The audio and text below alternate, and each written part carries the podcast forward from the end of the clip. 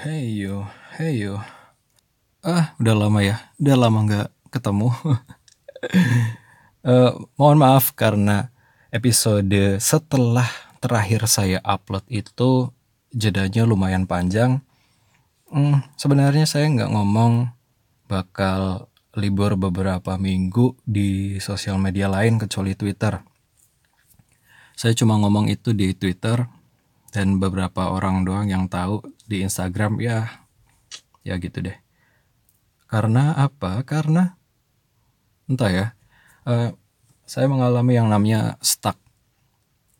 Jadi kalau beberapa, uh, jadi kalau kata beberapa content creator itu ada penyakit yang namanya uh, stuck gitu. Kayak ya samalah kayak yang bergelut di bidang kreatif atau seni gitu. Kayak musisi, kayak penulis, ada penyakit yang namanya itu uh, mentok. Hmm, bingung, kebingungan mau bikin apa lagi nih, tentang apa lagi. Uh, sebenarnya sudah berbagai materi saya buat. Uh, beberapa materi itu yang berkaitan dengan isu terkini yang ada atau yang terjadi di negeri kita. Yang kebanyakan temanya itu sangat berat.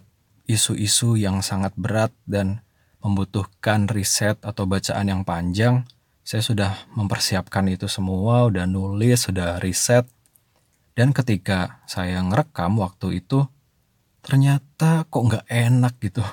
Nggak enak pas membaca karena ya jujur aja, eh, jujur aja karena eh, kurang memahami pertama. Lalu ketika saya riset juga kan saya bagi-bagi waktu. Ternyata saya nggak terlalu jago. Emang saya nyadarin sih, saya nggak terlalu jago untuk multitasking, sehingga hasilnya hasil rekamannya itu nggak nggak enak gitu akhirnya. Lalu akhirnya saya buat ini aja deh, yang kemarin episode terakhir itu, yang udah saya tulis ya semi-semi kayak syair atau puisi gitu, dan durasinya pendek, padahal itu di kertas lumayan panjang. Hmm, dan sekali lagi mohon maaf karena suaranya sedang tidak bagus. Ini karena kemarin itu saya ketemu teman saya lagi, gitaris saya. Uh, dia lagi berkunjung ke sini, lalu kita main, ngobrol. Uh, dan uh, terakhir dia ngajakin karaoke. Tumben-tumbenan itu karaoke pertama saya semenjak tahun berapa ya? dua ribu berapa? empat belas, dua belas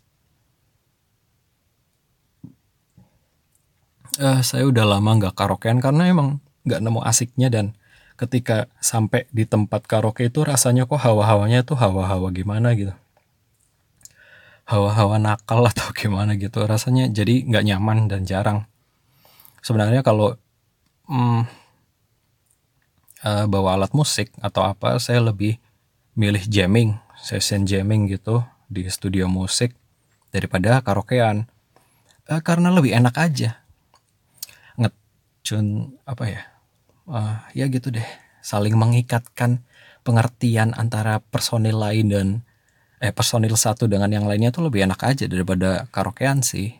Ya itu selera sih ya, karena kebanyakan teman-teman saya juga kalau abis pusing-pusing kerja juga karaoke juga. Nggak salah, asal karaoke-nya ya karaoke ya sekedar nyanyi, bukan yang aneh-aneh. Tapi serius deh, walaupun family karaoke, hawanya itu nggak enak di saya. Ya gitu, hawa-hawa nakal atau gimana. Dan setelah karaokean itu, walaupun cuma satu jam karena udah lama banget nggak nyanyi, dan teman saya itu milih-milih lagu yang mengingatkan kami pada kegiatan ngeband kami dulu. Hmm, milih lagu yang agak berat dan nadanya tinggi-tinggi. Akhirnya kami ya udah teriak-teriak gitu. Habis teriak-teriak, suaranya habis. Ya jadinya seperti sekarang. Entah lebih seksi atau lebih apa, saya gak tahu ya. Ya gitu deh. Udah lama banget kita gak ketemu, dan selamat bertemu lagi. Selamat berjumpa lagi di Alfa Bicara Podcast. Halo kamu semua. Berjumpa lagi dengan saya di hari ini. Semoga kabarmu baik-baik aja. Semua pekerjaan dan tanggungan bisa kamu selesaikan. Dan ya semoga nggak ada halangan apapun dalam menghadapi kehidupan ini, walaupun masalah begitu banyak dan datang silih berganti, tapi uh, saya yakin kamu bisa menghadapi itu semua. Jangan lari ya, dihadapi walaupun nggak enak. Setelah saya, uh, bukan setelah sih, se- sebelum posting juga, um, ternyata um, uh, ketika kita udah kebiasaan bersentuhan dengan internet, apa-apanya lewat internet, itu ketika kita nyoba ah nggak pakai internet, nggak pakai ponsel pintar, rasanya ada yang hilang aja, rasanya ada yang kok kurang ya. Entah saya aja yang ngerasain atau kamu juga begitu. Kamu udah pernah nyoba belum? Waktu itu kan saya pernah bilang bahwa saya mau nyoba deh, karena tingkat ketergantungan saya sama ponsel ini kan berat. Berat banget sih. Udah kayak apa ya, udah nempel terus, sering banget nempel di tangan dan harus selalu saya bawa. Walaupun itu cuma jalan kemana gitu, saya kayak harus bawa H P gitu. Karena saya uh, malas pakai jam, saya malas apa ya, uh, malas buat yang ribet-ribet, bawa sesuatu yang ribet-ribet, uh, kertas buat nulis atau apa. Jadi saya segalanya memakai ponsel, entah itu untuk uh, ngambil foto, uh, video, browsing, cari referensi, baca buku, baca e-book.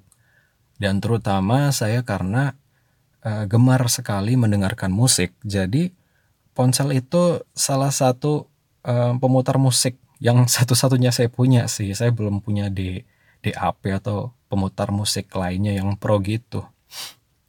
Saya kemarin baru nyoba-nyoba kan beli I E M in-ear monitor gitu yang bagus, karena uh, kabel headset bawaan saya udah patah-patah dan kayaknya saya harus ini deh, saya harus beli yang baru deh.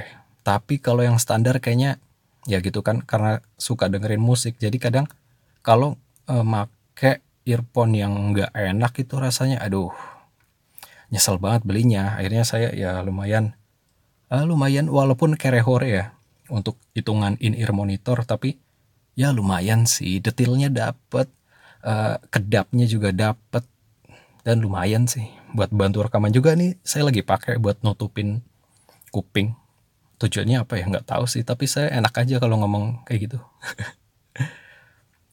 uh, ya kembali uh, ternyata kalau nggak bawa H P, saya mencoba Ah, coba H P saya saya matiin untuk beberapa waktu di jam-jam tertentu, dan saya nggak paketan internet, saya nggak paketan internet, lalu mencoba nggak uh, membuka aplikasi yang biasanya saya buka seperti YouTube, uh, WhatsApp, apalagi uh, browser, uh, game. Saya juga sering nge-game juga, game FIFA dan P E S itu selalu ada di H P saya. Terus akhir-akhir ini juga saya nyoba main Minecraft lagi. Pusing ya main Minecraft itu. Karena saya suka Minecraft itu yang story mode.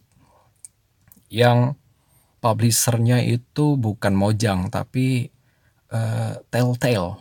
Yang udah Telltale. Yang udah bangkrut. Ah, kasihan banget sih. Padahal uh, game Telltale itu bagus. Maksudnya karena dia kan storytelling, dia menjual cerita. Jadi di dalam game itu kita bisa milih opsi, ada opsi percakapan yang bisa kita pilih, dan masing-masing opsi itu menentukan alur dan akhir cerita dari game itu. Saya suka yang kayak gitu. Uh, saya coba mainan itu kan, tapi ah coba ah saya mau puasa megang H P dan uh, memutuskan terputus dari koneksi internet, dan ternyata rasanya susah banget. Tapi saya menyadari satu hal, bahwa ketika kita merasakan kok satu tahun cepet banget ya, kok satu hari itu berasa cepet banget ya. Dan ketika saya nggak megang H P, nggak terkoneksi dengan internet, dengan sosmed atau teman-teman online lainnya, saya merasa satu hari itu normal. E, panjangnya atau lamanya itu normal, karena saya mengisi dengan e, masing-masing kegiatan ya, dengan kerjaan saya, lalu uh, selama beberapa beberapa hari ya, satu minggu doang atau beberapa hari gitu kan saya nggak nggak megang itunya. Oke, motor lewat. Itu saya menghabiskan banyak banyak kegiatan yang tadinya nggak saya lakukan, seperti membaca buku. Uh, beberapa novel itu tadinya udah saya baca tapi baru awalnya aja dan belum saya akhirin, maksudnya belum saya tamatin. Dan ketika saya terputus dari koneksi internet dan mencoba nggak megang H P lagi, nggak megang ponsel, itu saya ah nggak ada hiburan lagi nih. Saya nggak mau uh, males nonton T V, kebetulan saya males nonton T V, nggak ada internet, ya udah apalagi ngegame deh, eh ngegame baca buku deh gitu. Akhirnya saya baca buku lagi dan lumayan, uh, lumayan udah mengurangi sisa dari buku itu dan bentar lagi mau tamat. Tapi tetap aja kurang puas, karena saya kan kepo dengan info-info terkini. Dan sesekali akhirnya saya co- ah, coba ah, nonton T V, coba cari channel yang bagus. Gak dapet channel yang bagus. T V nasional udah membuat saya jenuh sih, acaranya kurang menarik dan isi beritanya juga kadang kurang berimbang. Beberapa stasiun T V juga kadang agak condong ke kanan, apa ke kiri, ke depan, ke belakang, nggak jelas gitu. Dan sulit untuk dipercaya. Akhirnya ya saya baca buku lagi atau malah olahraga. Olahraga. Setelah berkegiatan, olahraga dan tidur lebih cepat. Dan ya gitu, saya meyakin, eh, meyakini, saya menyadari bahwa oh mungkin ketika saya berpikiran kok waktu berjalan lebih cepat ya sekarang. Atau kok hari ini cepet banget, tiba-tiba udah sore, udah siang, udah malam. Ya mungkin itu salah satunya kalau kasusnya di saya, mungkin karena ketergantungan dengan ponsel.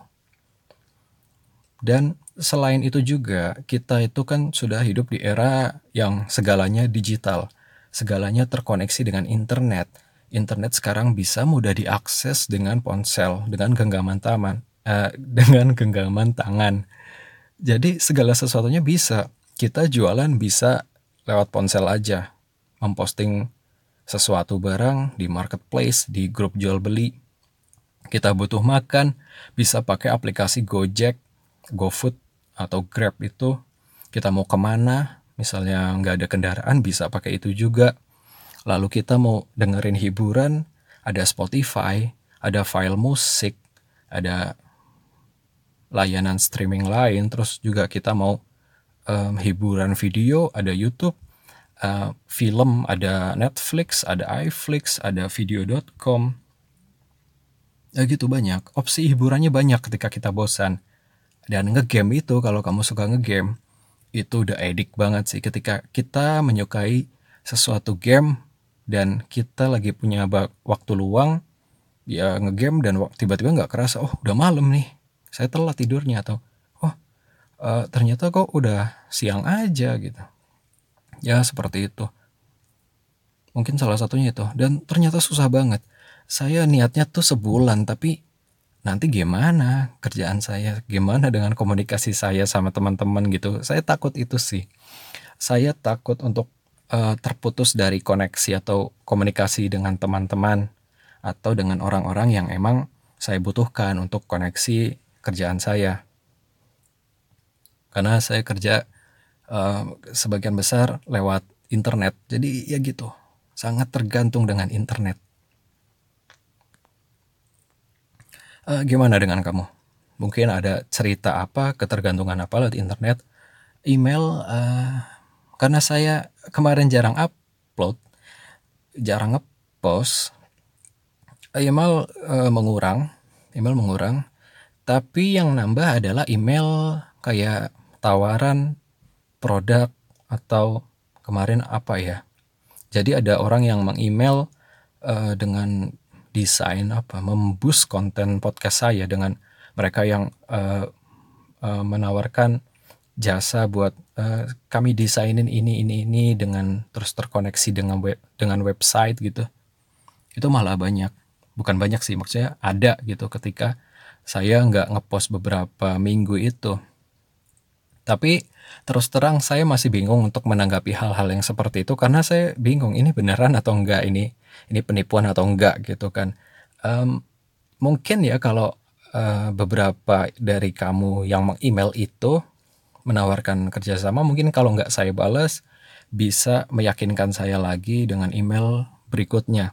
Kemarin sih orang yang nawarin jasa buat ngurusin podcast atau website saya itu sampai dua kali sih meyakinkan coba, tapi hmm, entah ya, karena orangnya ini dari luar negeri ya, bukan Indonesia, jadi saya bingung.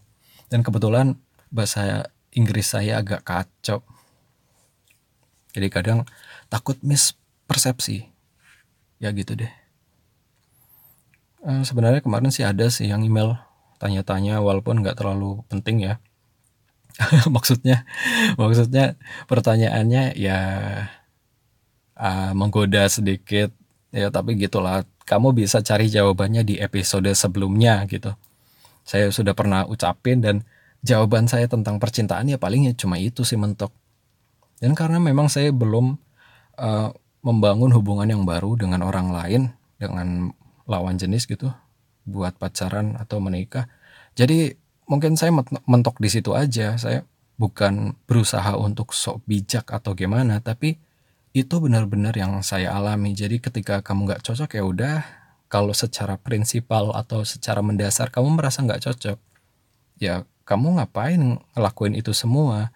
Yang terpenting kan kamu itu happy, kamu bahagia dengan apa yang kamu lakukan, nggak melanggar norma, nggak menyakiti orang lain, nggak menyakiti keluarga atau orang tua kamu. Yang penting semuanya harus berjalan dengan bersih gitu.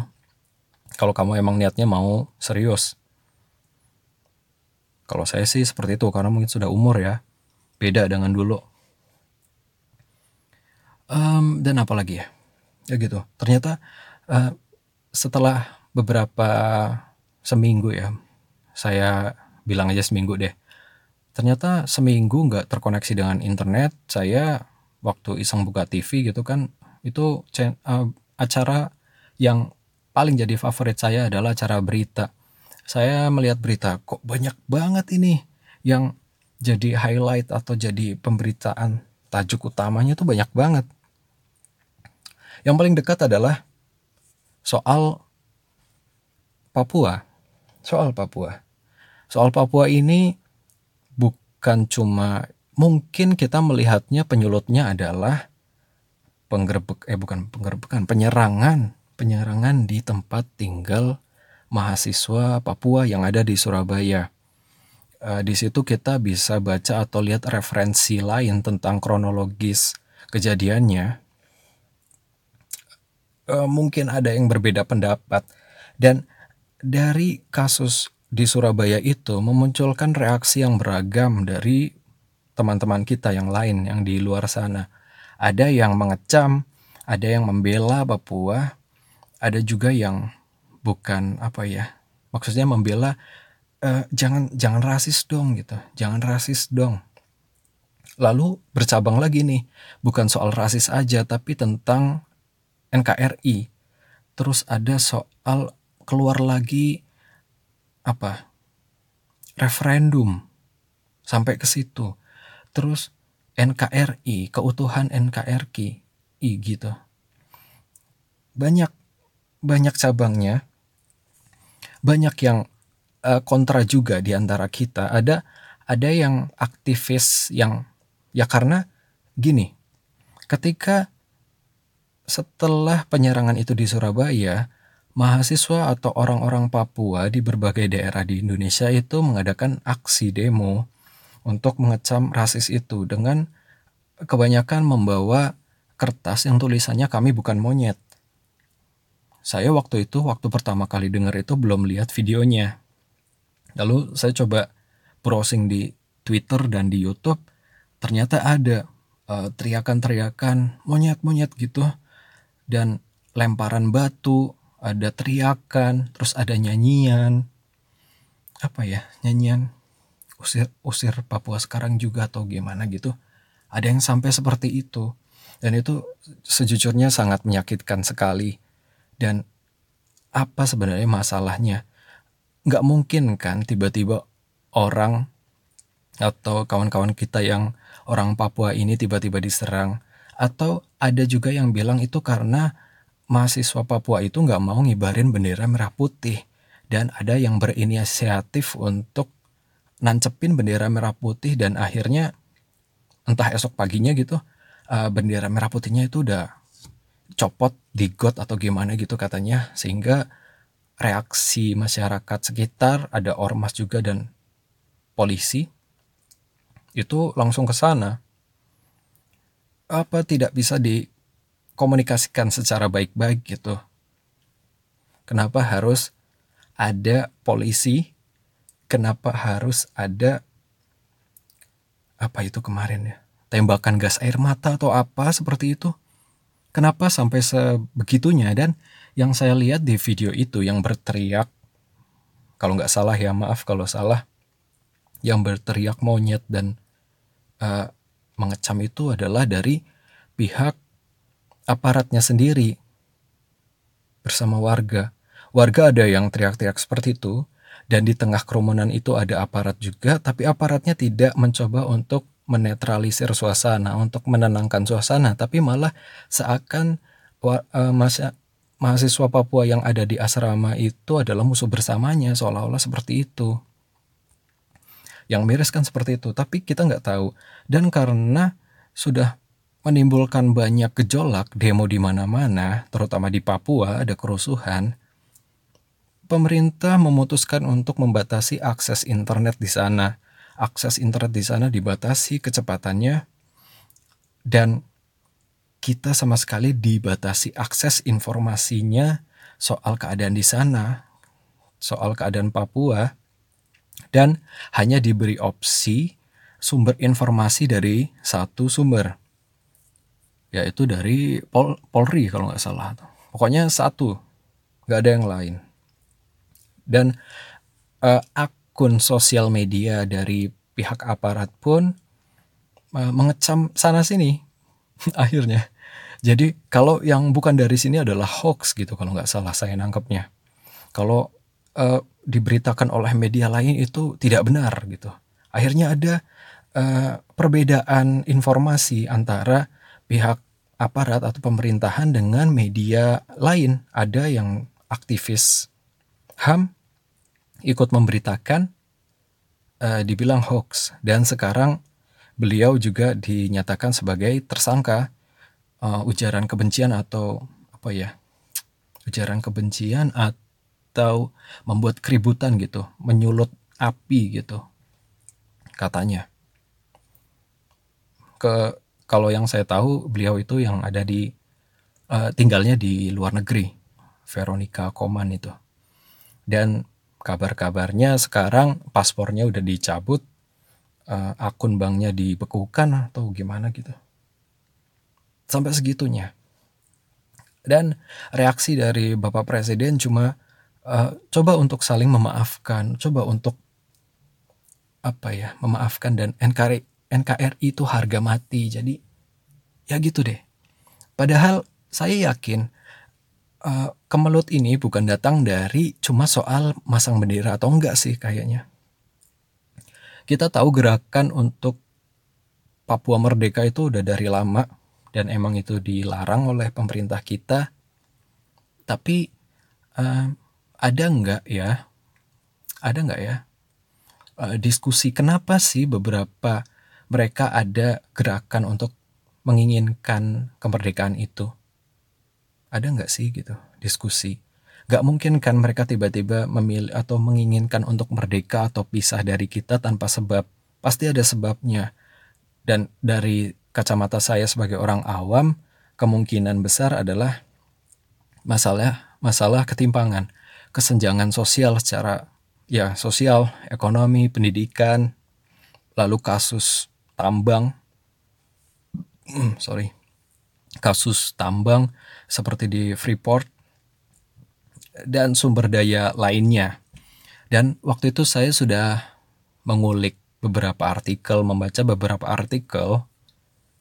Ternyata masalah Papua ini udah lama, udah jauh sekali lama waktu kita merdeka awal kali. Saya menemukan tulisan yang menyebutkan bahwa waktu itu ada sidang apa gitu, saya nggak bawa catatannya, sorry ya. Uh, bisa kamu cari sendiri di Google kalau misalnya kamu penasaran. Mungkin apa yang saya sampaikan bisa aja salah atau kepleset ya, saya kan pelupa.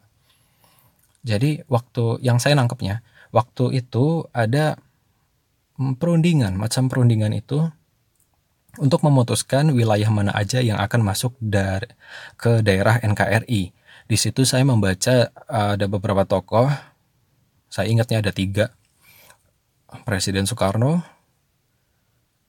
Bapak Muhammad Hatta, lalu ada Bapak Yamin, yang mana eh, dalam perundingan itu banyak ada banyak pihak tentunya, dan voting nih ceritanya. Dan yang salah satu yang tidak setuju agar Papua dimasukkan ke Indonesia itu adalah Bapak Muhammad Hatta.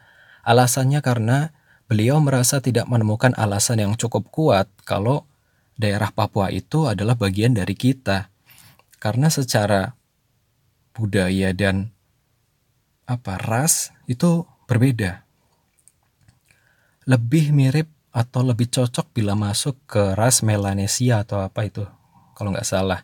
Beliau, uh, menurut beliau, kita nggak perlu untuk memikirkan masa depan bang rakyat Papua atau bangsa Papua gitu, karena belum menemukan alasan yang cukup kuat dan bukti-bukti nyata bahwa mereka adalah bagian dari kita.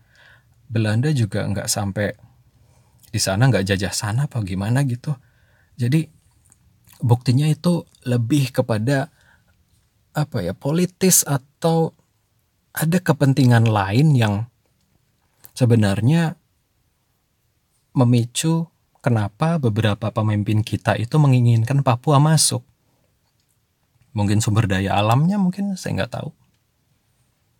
Dan ada keterikatan Amerika dan negara lain katanya dari hasil itu. E, Pak Hatta ini lebih setuju kalau kita nggak usah mikirin Papua, daerah Indonesia aja e, dimasukkan ke daerah yang jajahan bekas atau e, jajahan Belanda atau Hindia Belanda itu, di luar dari Papua. Tapi ternyata pada perundingan itu mayoritas yang datang di sana itu setuju kalau Papua masuk, atau Irian Jaya dulu namanya, itu masuk ke wilayah N K R I. Ya mungkin itu bisa kamu baca atau cari artikelnya. Mungkin saya salah ya, takut salah. Nanti saya kena U U I T E, saya takut. Ya gitu deh. Lalu secara kasat mata kita bisa lihat kalau orang Papua berbeda, berbeda warna kulit, berbeda apa ya, bahasa ininya lah. Secara look atau penampilan itu berbeda sekali. Dan secara kamu lihat kehidupan mereka di sana. Beberapa teman saya ada yang pernah ikut program e, mendidik di sana gitu. Mereka menganggap e, alamnya emang sangat indah. Lalu tapi yang sangat timpang itu kondisi anak-anaknya, kondisi ekonomi, kondisi sosialnya. Kondisi sosial bukan berarti mereka tidak ramah ya, mereka sangat ramah, sangat humble. Dari dari pengalaman teman saya itu, ah ketika akhirnya programnya selesai dan harus beranjak keluar ke Papua, uh, keluar Papua lagi untuk ke Jawa lagi itu, mereka sampai nangis karena merasakan kehangatan warga Papua yang sangat sangat hangat. Sangat menganggap keluarga gitu, kekeluargaan banget. Padahal di sana teman-teman saya mayoritas muslim, berbeda agama, berbeda kultur. Mereka menghormati untuk tidak makan babi, untuk tidak makan yang dilarang oleh kawan-kawan saya gitu. Maksudnya kawan-kawan saya dilarang untuk makan makanan misalnya yang haram. Mereka sangat toleran gitu. Mereka sangat baik, mereka sangat hangat. Cuma pendidikan di sana sangat memprihatinkan. Dari kondisi sekolahnya, dari anak-anaknya, seragam anak-anaknya, dari jumlah kuantitas atau kualitas guru yang ada di sana, itu sudah sangat timpang. Makanya kebanyakan mahasiswa Papua itu keluar dari Papua dan belajar di Jawa dengan harapan mereka ingin memperbaiki kualitas pendidikannya, lalu bisa berkontribusi untuk masyarakatnya nanti ketika selesai dan pulang. Lalu dari segi ekonomi, Uh, beberapa kali udah sering banget kita dengar kalau ada kerusuhan di sana, ada perang dengan aparat, dengan pihak perusahaan tambang, dengan mana gitu. Miris, karena mungkin mereka hanya meminta yang jadi haknya.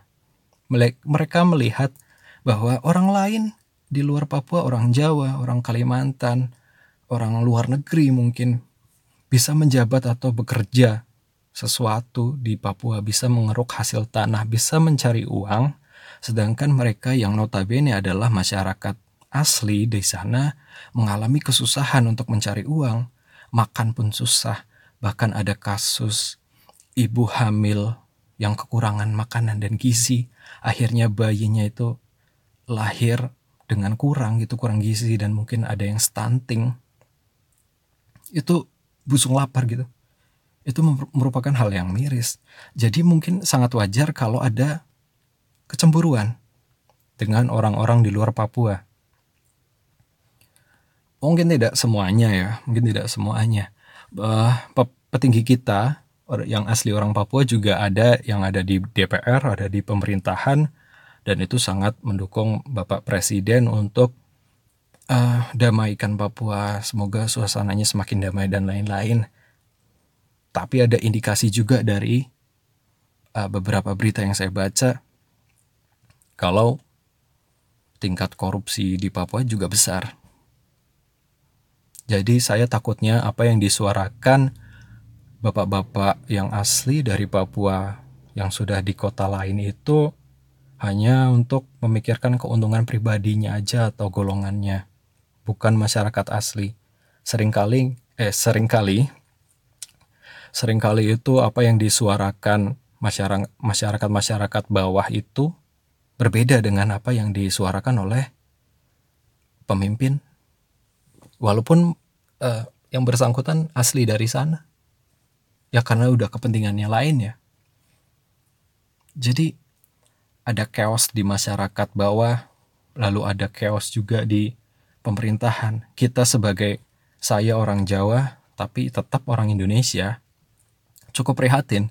Ah, kita bisa bantu apa nih? Kita bisa nenangin seperti apa? Lalu ada juga berita-berita tentang masalah itu. Kalau saya membaca, eh, bukan membaca. menonton video dari salah satu multi talent artis gitulah, Pandji Pragiwaksono. Apa sih saya lupa, bentar.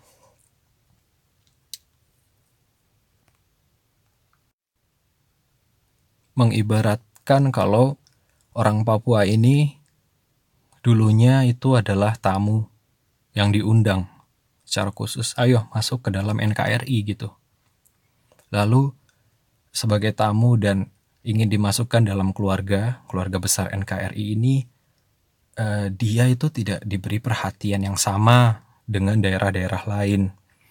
Jadi akhirnya lambat laun merasa ada perlakuan yang beda, dan secara eh, kelihatan hasilnya juga beda juga. Eh, masuk dalam rumah sebagai tamu lalu ingin dianggap keluarga, tapi diperlakukan beda, nggak disuruh makan, lalu perhatiannya beda gitu. Lalu ketika mereka ini bilang, saya pengen keluar aja ah, saya pengen sendiri bebas, tapi kita nahan-nahan. Tapi selama dia masuk di dalam rumah kita, kita nggak kasih makan yang cukup, kita nggak memperlakukan dia dengan layak gitu. Jadi sebenarnya maunya seperti apa gitu.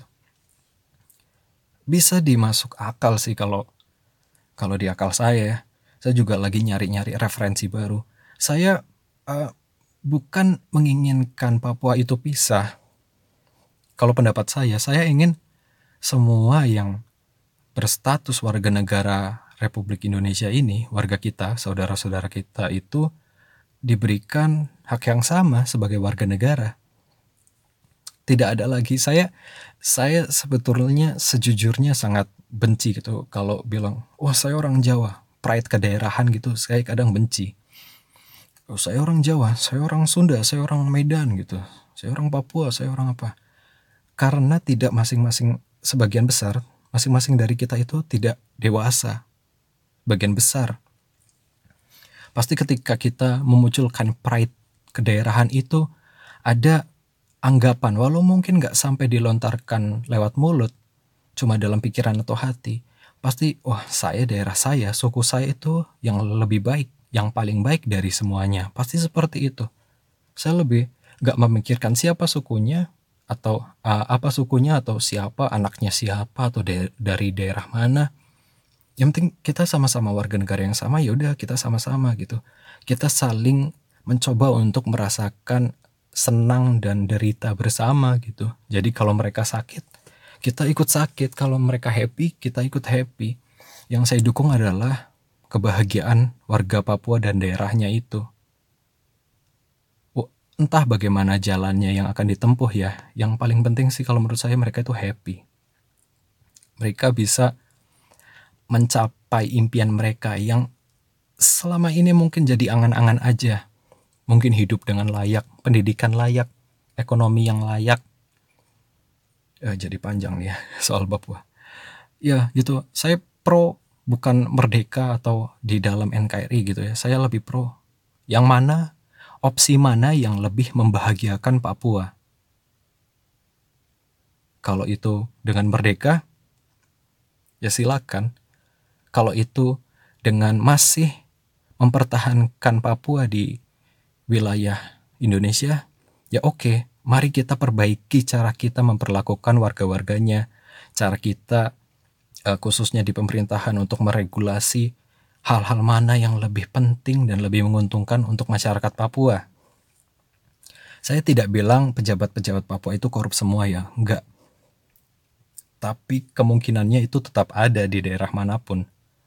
Jadi kalau kita mau berdiskusi, ya gitu sih, seperti kata Muhammad Al-Katiri, cobalah ajak bicara masyarakat-masyarakat kecil atau pemuda-pemuda ini yang di bawah, di kalangan bawah untuk berdiskusi bagaimana cara cara uh, menanggulangi masalah ini biar cepat selesai, tidak berlarut-larut. Jangan hanya yang ada di tataran atas, karena seperti yang dia bilang, kadang apa yang disuarakan di atas itu beda dengan apa yang disuarakan masyarakat bawah. Ya gitu. Mungkin kalau dari diri saya, mungkin kamu juga yang bukan orang Papua, mungkin kita bisa ngadem-ngademin ya dengan bersaudara. Ya menggalakkan persaudaraan gitu. Terus jangan rasis lagi. Kita ini ya. Uh, saya ambil kasus atau analogi dari bola aja deh. Bola. Kemarin yang laga Malaysia. Kita lawan Malaysia. Itu betapa kita menggeloranya banget. Karena Malaysia kita anggap itu sebagai musuh bebuyutan. Pokoknya kalau melawan Malaysia itu rame. Apapun liganya, walaupun itu cuma persahabatan atau apa gitu, pasti rame. Dan kita bersatu, jadi bersatu dengan uh, bersatu itu karena menganggap kita melawan musuh yang sama, yaitu Malaysia waktu itu. Akhirnya karena pride yang seperti itu berlebihan, karena masing-masing dari kita itu nggak semuanya dewasa.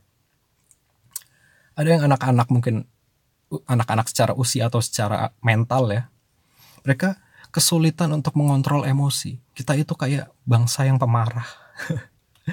Kita adalah orang-orang pemarah yang ramah gitu kayaknya gitu. Kita kita itu gampang tersulut. Terus gampang ini demi negara kita, demi N K R I gitu. Dia harus musnah, dia harus apa ganyang atau seperti apa gitu. Jadi waktu beberapa orang uh, yang pro dengan Oke, referendum, referendum, referendum. E, silakan rakyat Papua untuk memilih mau pisah atau mau merdeka, pisah atau tetap di sini. Itu ada yang mengecam, oh berarti kamu tidak pro N K R I, berarti kamu pengkhianat bangsa gitu. Kan tidak tidak melulu seperti itu. Oke, kalau kita pride ke Indonesia, tapi kalau kasusnya bola, kita emang mainnya kayak gitu. Saya ya ini beralih ke bola ya. Saya itu ya sekeluarga dan kebanyakan teman-teman dan rakyat kita mungkin ya emang olahraga bola itu, sepak bola adalah or- olahraga yang populer sekali di di Indonesia. Jadi bisnis tentang olahraga, tentang sepak bola ini berjalan sangat bagus. Tapi baru dikuasai oleh klub-klub asing. Makanya klub-klub asing itu kadang men, men, apa ya, mengarahkan pasarnya untuk ke kita, karena kita tuh potensial sekali, lahan basah gitu. Tapi hal itu nggak bisa di, uh, ditangkap oleh klub, klub-klub lokal kita. Jadi secara bisnis itu ancur-ancuran. Padahal waktu dulu di era Galatama itu tahun berapa itu lah, itu kita adalah pemilik liga yang paling bagus di Asia. Sampai dicontoh sama Liga Jepang. Tapi eranya itu udah berubah, nama dari Galatama juga udah berubah, klub-klubnya udah juga ganti nama. Dulu itu jarang yang pakai per-peran deh. Rata-rata ada nama perusahaan yang sebagai penyokong utamanya gitu. Bukan per apa gitu, Persija atau P S I S atau P yang depannya P.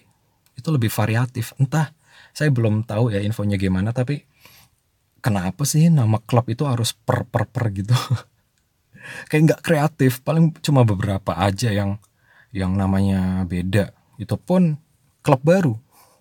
Padahal sejarah klub bola kita itu udah lama, dan sayang banget klub udah lama, udah punya prestasi, eh ganti nama lagi.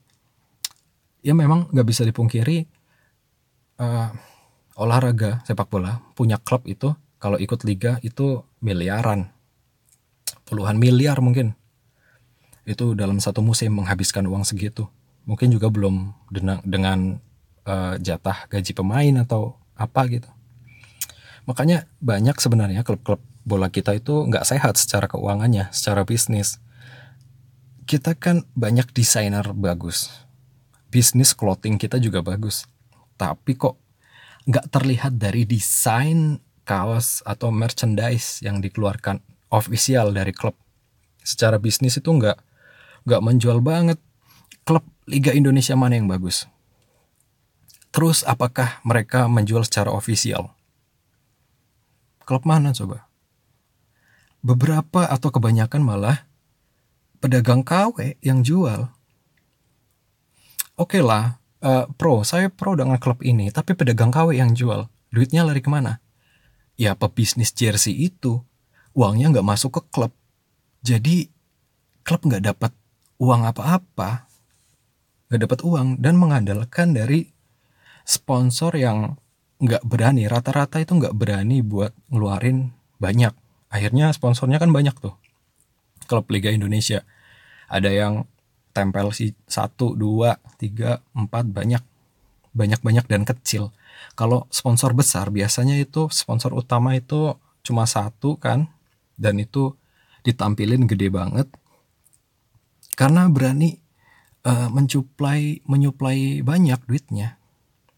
Dan Liga Jepang yang belajar sama kita itu seperti itu kan. Kalau klub kita itu masih ngandelin A P B D kan.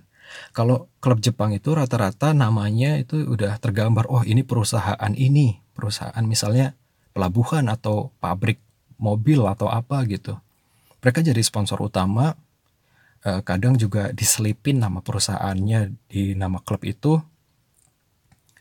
Dan uh, keuangannya itu sehat. Mereka juga jual merchandise yang harganya nggak murah. Jadi uh, penjualan merchandise mereka jalan, duitnya masuk langsung ke klub. Jadi bukan ke pedagang K W gitu. Kita kan ke pedagang K W. Atau malah kalau uh, Persib itu uh, dipegang sama fans. Itu kan ke kelompok dan golongan ya, bukan uangnya nggak muter di ini, di klub. Kalau kamu uh, suka bola mungkin tahu ya, uh, transfer pemain yang mahal itu ya, kayak Neymar atau Cristiano Ronaldo atau Gareth Bale.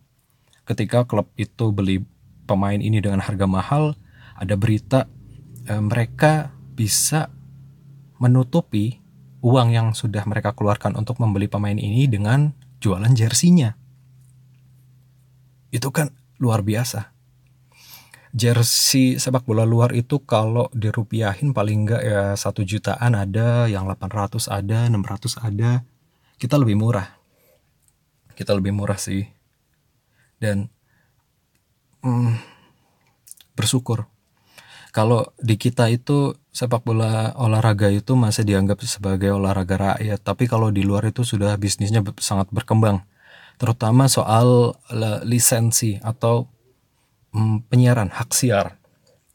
Jadi uh, saya suka Liga Inggris, dan yang yang lagi jadi polemik adalah hak siarnya Liga Inggris ini selalu berganti tangan. Kalau di, di di Indonesia sekarang dipegang sama Mola T V, yang mana saya setuju dan happy-happy aja dengan Mola T V dibanding yang lain, dibanding waktu dipegang BeIN. Karena apa? Karena saya bisa streaming di ponsel secara free, gratis. Kalau mau opsi lebih, mereka juga jualan uh, set-up box gitu atau parabola. Tapi kalau yang nggak mau kayak saya, atau ya buat apa sih gitu, uh, di aplikasi ada. Sedangkan dulu kan BeIN nggak ada kan. Saya lebih leluasa, walaupun kadang ya streamingnya uh, macet-macet, uh, kadang nge-lag, aplikasinya masih beta waktu itu. Uh, sorry. Sekarang udah nggak beta, tapi ya masih rasa-rasa kayak uh, berat banget gitulah aplikasinya. Tapi saya happy-happy aja. Dan karena memang hak siar Liga Inggris itu mahal, penikmatnya banyak, mahal, dan nggak, ya kalau mau beli ya gambling sih. Dan uh, kalau kita tuh udah enak banget, kita lihat Liga Inggris karena keseringan gratis gitu. Keseringan gratis, dan ketika suruh bayar nggak mau. Tapi di Mola ini kan dikasih opsi yang free, nggak bayar beberapa pertandingan, walaupun nggak full. Tapi kan enaknya gini, kita di Mola itu bisa ngelihat langsung pertandingannya. Kalau kita pertandingan klub kesayang kita nggak disiarin, nanti ada uh, pertandingan ulang, siaran ulang, dan itu bisa kita tonton ulang. Itu enak banget. Saya bisa nonton ulang pertandingan M U atau klub-klub lainnya gitu. Ya walaupun ditutupi iklan dan resolusinya sangat terbatas, nggak full H D gitu, tapi nggak apa-apa sih. Hype-nya itu masih enak banget. Ya gitu. Kita kita kalau uh, kembali ke Papua itu, kita kalau dihadapkan musuh bersama yang sama itu, kayaknya kita bersatu. Tapi kita itu juga gampang tersulut. Kita gampang terhasut, kita gampang marah. Kalau ada yang gak sependapat kita marah. Walaupun kita belum benar-benar tahu info yang benar dan alasan apa sebenarnya dibalik uh, mengambil keputusan itu. Kita tuh harus lebih sering belajar dan berdiskusi dengan sehat sih. Bukan maksudnya berdebat itu oke, saya suka. Lawang ada lomba debat kok. Ada lomba debat. Ada lomba debat tingkat internasional, tingkat nasional. Debat itu nggak apa-apa. Kenapa harus takut dengan debat? Tapi nggak semua orang memang bisa debat. Maksudnya kebanyakan itu pakai hati, atau kalau nggak sependapat itu hawanya itu baper dan pengen musuhin yang nggak sependapat sama kita. Harusnya kan nggak seperti itu. Ya gitu. Dan masih banyak isu lagi yang mungkin nggak ada habisnya sih. Lalu soal penyiaran juga, K P I. K P I ini mau meregulasi soal uh, YouTube dan Netflix. Setelah waktu itu uh, YouTuber namanya Kimi Hime itu dipanggil kan, dipanggil sama menterinya langsung. Coba buat apa sih urusin itu? Ya memang kontennya saya nggak nonton. Saya pernah nonton tapi nggak menarik. Saya juga nggak suka gaming-gaming yang seperti itu sih. Moba-moba kayak gitu, saya nggak suka. Lalu juga pakaiannya emang terbuka. Tapi saya mikir itu ya mungkin ada segmennya sendiri, dan harusnya uh, ada batasan usia ketika penonton itu mau ngeplay. Itu sampai dipanggil. Dan uh, yang bersangkutan bikin video dengan memohon kepada Bapak Presiden dan lain-lain. Aduh gimana sih. Ya biarin sih, biarin aja sih. Terus kenapa harus menyetarakan YouTube dengan Netflix? Kamu tahu kan kalau mau daftar Netflix di uh, ponsel itu harus nyantumin kartu kredit, pakai kartu kredit. Dan nggak semua orang punya. Yang punya itu orang yang udah dewasa, yang udah kerja, punya duit sendiri, pengen hiburan. Dan Netflix ini bukan aplikasi streaming film porno. Mungkin ada film dewasa atau konteksnya dewasa, tapi kan di kategori film atau di deskripsi film itu udah dijelaskan ini P G tiga belas, ini untuk anak usia berapa, tiga belas ke atas, tujuh belas ke atas, atau dewasa gitu. Itu udah ada. Di YouTube pun ada. Buat anak kecil itu YouTube Kids, yang mana kalau menurut saya eh, anak-anak itu kan kalaupun dikasih H P itu ada jam-jam tertentu yang dia boleh megang dan nggak boleh megang, boleh buka dan boleh buka gitu kan, karena belum dewasa. Tapi kalau udah dewasa itu pilihan mereka. Tindakan preventifnya ini fokusnya adalah ke keluarga. Kalau misalnya ingin mencegah anak-anak ini nggak nonton yang aneh-aneh, ya keluarganya gimana cara menjelaskan bahwa konten ini ini seperti ini, dampaknya ke kamu ini, negatifnya ini, ini, ini, positifnya mungkin ada atau enggak, kita enggak tahu. Ya lebih ke, ke, ke keluarga. Lalu si K P I ini pengen meregulasi dengan dengan ini, mau ketemu sama pihak Netflix dan YouTube. Katanya mau ngasih sensor macam-macam. Aduh. Beberapa kasus di uh, bioskop kita, kasusnya di film Aquaman ada scene bagus yang dipotong karena dianggap uh, berbau porno. Kita coba lihat kategori film itu, itu film anak-anak atau bukan. Dan kalau bukan yang nonton dewasa, kenapa harus dipotong? Sedangkan itu bukan hubungan intim kan. Tapi scene itu bagus dan scene itu sangat bercerita, tapi dipotong sama ya gitu, orang yang suka nyensor-nyensor itu namanya siapa? Saya nggak tahu. Dan Netflix dan YouTube ini beda. Netflix ini berbayar, YouTube itu free, semi media sosial gitu, setiap orang bisa jadi creator. Sedangkan Netflix harus bikin film, harus bikin inilah, series. Dan yang disasar juga beda. Kalaupun ada anak-anak nonton Netflix, Netflix juga ada tayangan anak-anaknya, yang mana yang bisa membayar adalah orang tuanya, dan orang tuanya lah yang mengarahkan si anak ini buat nonton ini aja, nonton ini aja, nonton ini aja kan. K P I ngapain? Saya sih saranin K P I itu, kita sama-sama deh ngomong ke K P I gitu. Kita gak mau menjelekkan K P I, tapi kita pengen kualitas badan di negara kita itu berjalan sesuai dengan tugasnya, cara efektif, efisien, dan sesuai dengan targetnya gitu.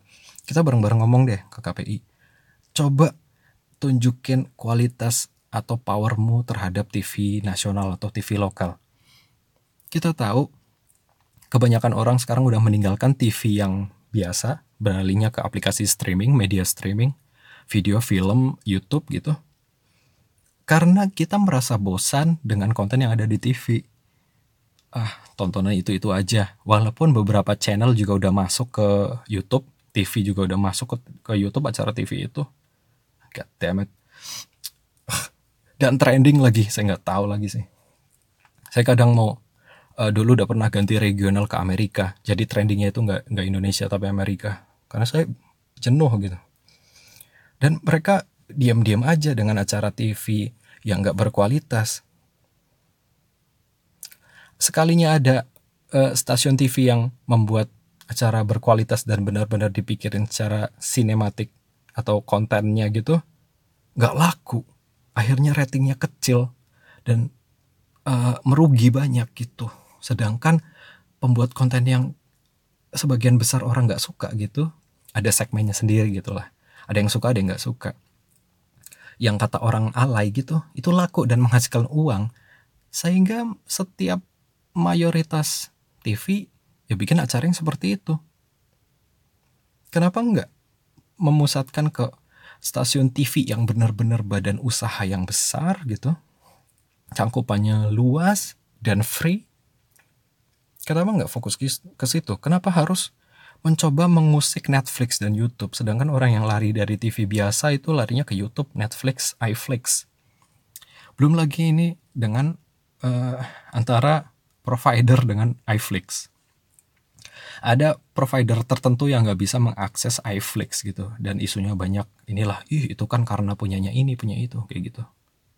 Kita tuh kayak di berbagai lini tuh ada yang nggak beres gitu loh, tapi kepengen uh, ngurusin hal yang di luar jangkauan sama kapasitasnya. Ada juga akun yang mengulik soal anggota K P I ini, K P I yang baru ini, tentang kapabilitasnya dia gitu. Saya sih nggak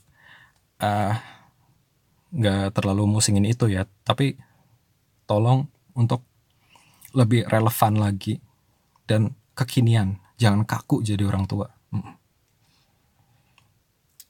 Dan ya gitu. Lalu uh, oh ya, kita kan ini film superhero kita Cinematic Universe Bumi Langit itu mengeluarkan superhero barunya kan, Gundala itu. Uh, apresiasinya sangat tinggi. Saya juga support, tapi untuk film ya beberapa ada ada kritikan, tapi oke, okay, saya nonton itu karena filmnya, bukan untuk support. Nanti uh, mabuk nasionalisme, saya nggak suka. Kalau filmnya bagus saya support, tapi kalau nggak ya dikritik.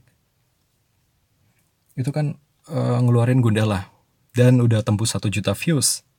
Bagus, reviewnya ada yang bagus, uh, sebagian bagus, dan kritiknya cuma dikit.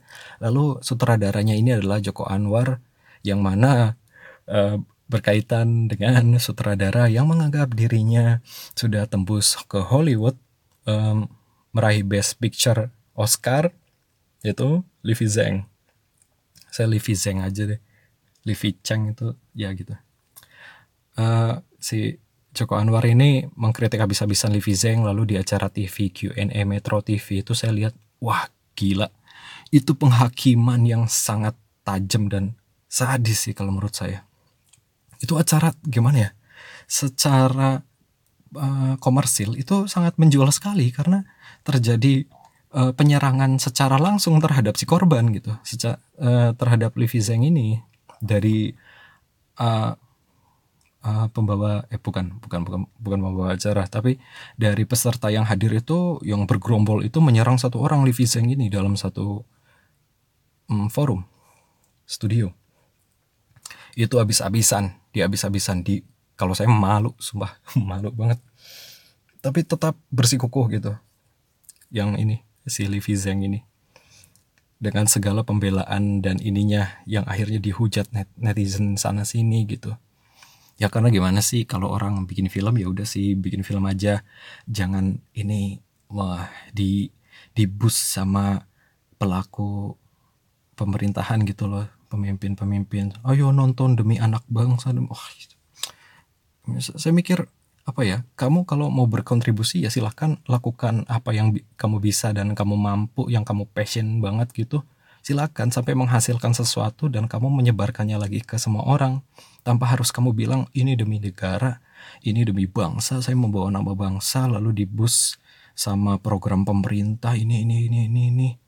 Tapi nyatanya rakyat Indonesia juga yang tahu film kamu dikit dan eh, yang tahu karya kamu dikit dan nggak tahu eh, saya akses karya kamu itu lewat mana gitu. Tapi publikasinya sudah sangat berlebihan, itu kan yang membuat netizen itu kok begini. Terus ada uh, gara-garanya ada satu media yang mengeluarkan statement mempertanyakan tentang keaslihan uh, statement, kesahihan statement beliau ini, dan akhirnya semua uh, jadi viral. Lalu kabar terakhir yang saya dengar, uh, beberapa media ke dipanggil oleh Dewan Pers untuk mediasi dengan yang bersangkutan. Oke, oke, oke. Langsung ke situ ya, berarti emang menurut saya sudah sudah menguatkan asumsi saya bahwa oke, okay, di belakang kamu itu, di belakang beliau ini sudah ada kekuatan yang sangat besar gitu. Jadi kalau beliau merasa terancam atau tersakiti, oke, okay, backingan, silakan kamu maju gitu. Nah gitu sih, sorry, sorry to say, tapi nggak usah seperti itulah. Kalau kritikan dijawab pakai karya gitu kata orang. Yaudah, jawab aja pakai karya. Dan gitu, sudah nyaris satu jam. Bentar lagi satu jam. Terima kasih sudah mendengarkan. Dan uh, recap sebentar soal Papua. Ya, kita coba bijaksana. Kalau saya memilih yang mana yang terbaik opsi buat Papua, bahagianya milih opsi yang mana gitu. Itu yang saya dukung. Lalu, coba deh berhenti internetan atau uh, megang H P terlalu banyak. Karena saya memang takut kalau ini jangan-jangan kelainan atau penyakit kejiwaan gitu, mempengaruhi kesehatan mental saya gitu. Buktinya saya ketika memutus untuk gak megang H P, koneksi internet saya putus, saya merasa ada yang kosong dan saya seperti aduh, aku pengen beli, aku pengen beli aku pengen ngakses, walaupun ya ngakses cuma main-main aja seperti itu, cuma buat uh, guyonan aja sama teman-teman. Kau mungkin coba deh, boleh coba. Oke, terima kasih telah mendengarkan dan cerita kamu masih saya tunggu di alfabicarapodcast at gmail dot com. Silakan D M, silakan follow, silakan bercerita, kasih kritik saran. Saya nggak suka dipuji, silakan kritik sebisamu, tapi jangan kritik alat karena masih seadanya. Mm-mm. Uh, sorry. Dan terima kasih, sangat-sangat terima kasih. Dan mohon maaf karena saya kemarin itu nggak nggak posting ya, ya gitu deh. Kalau ada yang kangen, oke. Okay. Selamat bertemu kembali, selamat bertemu kembali. Ya semoga kita ketemu lagi di episode selanjutnya Alfa Bicara Podcast. Signing out, bye bye.